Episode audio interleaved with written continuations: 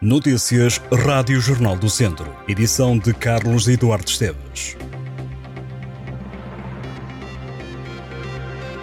Tem até o dia 1 de outubro para assistir à peça de teatro Cenas Conjugais. A peça será exibida no Polo 1 do Círculo de Criação Contemporânea de Viseu, sempre às 9 da noite, este sábado e depois entre os dias 27 de setembro e 1 de outubro com a encenação de Sónia Barbosa. A peça é uma adaptação do texto de Ingmar Bergman, Cenas de um Casamento, interpretado pelo casal real, composto por José Pereira e Joana Gomes Martins. Um espetáculo em formato de teatro intimista é, de acordo com a Associação Ritual de Domingo, um formato onde o público e a cena se confundem numa mesma sala, numa relação muito próxima com os atores. O texto original foi apresentado na televisão sueca nos anos 70 e aborda as dinâmicas de um casal burguês e os papéis sociais impostos ao homem e à mulher durante essa época. Sem tornar a adaptação numa peça de teatro datada, Sónia Barbosa procurou criar um texto que focasse igualmente as dinâmicas de um casal no século XXI.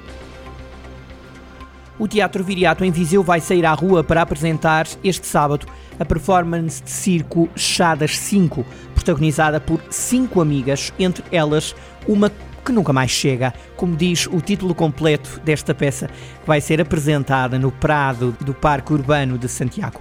A peça, encenada pela companhia Coração nas Mãos, envolve as artes da dança, da música e da mímica para surpreender o público num ambiente descontraído e festivo. Mas a paz não acontece neste chá das 5, em que a água nunca mais aquece, o chá nunca mais está pronto e a amiga nunca mais chega.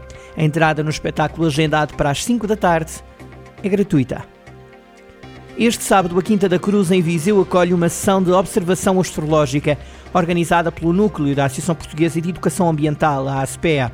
A ação é destinada a todas as pessoas interessadas em fenómenos relacionados com astronomia. Os participantes poderão usar um telescópio e um filtro solar para descobrirem o que acontece à superfície do Sol. A atividade acontece das 4 às 6 da tarde.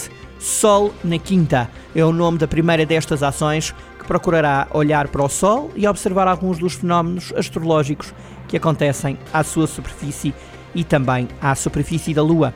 A próxima atividade acontece a 7 de outubro com o tema Estrelas na Horta. A partir deste sábado, pode ver na Biblioteca Municipal de Rezende a exposição Variantes, que presta homenagem à banda desenhada portuguesa.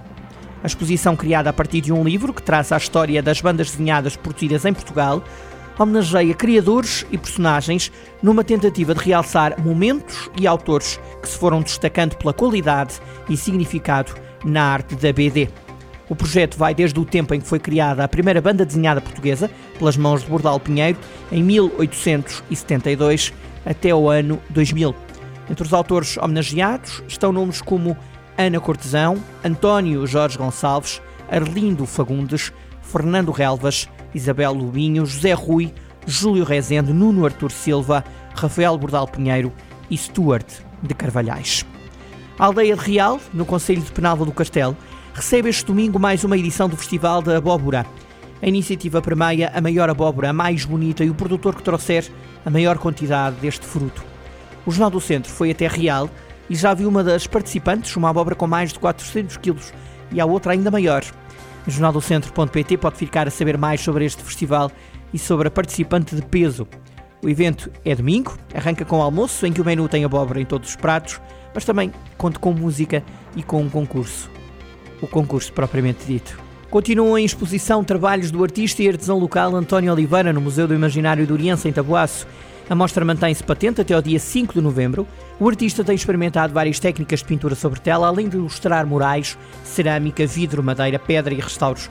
Só no artesanato, António Oliveira tem exposição de peças que vão desde as famosas casas em pedra de xisto até aos presépios em cortiça, além de relógios, castiçais, crucifixos e outros objetos que também podem ser adquiridos pelo público. Nota da agenda já para amanhã, domingo. O convento de Santo António de Ferreirinho, no Conselho de Lamego, acolhe a partir das 4 da tarde de amanhã, domingo, o sétimo Fórum sobre Património e Sustentabilidade. Chama-se Os Espumantes da Casa, do projeto Oicos, a Casa Comum. No debate vão participar João Rebelo, professor da UTAD, João Pedrosa, vitivinicultor da Casa de Vinhago, e Miguel Duarte, da Escola de Hotelaria e Turismo do Douro, em Lamego. Dando moto ao posterior debate, haverá uma encenação a cargo do ator João Pereira. Um monge de São Pedro das Águias, contará a história do local e as origens da produção do vinho de espumante na região do Távora Varosa e a relação com os monges de Cister.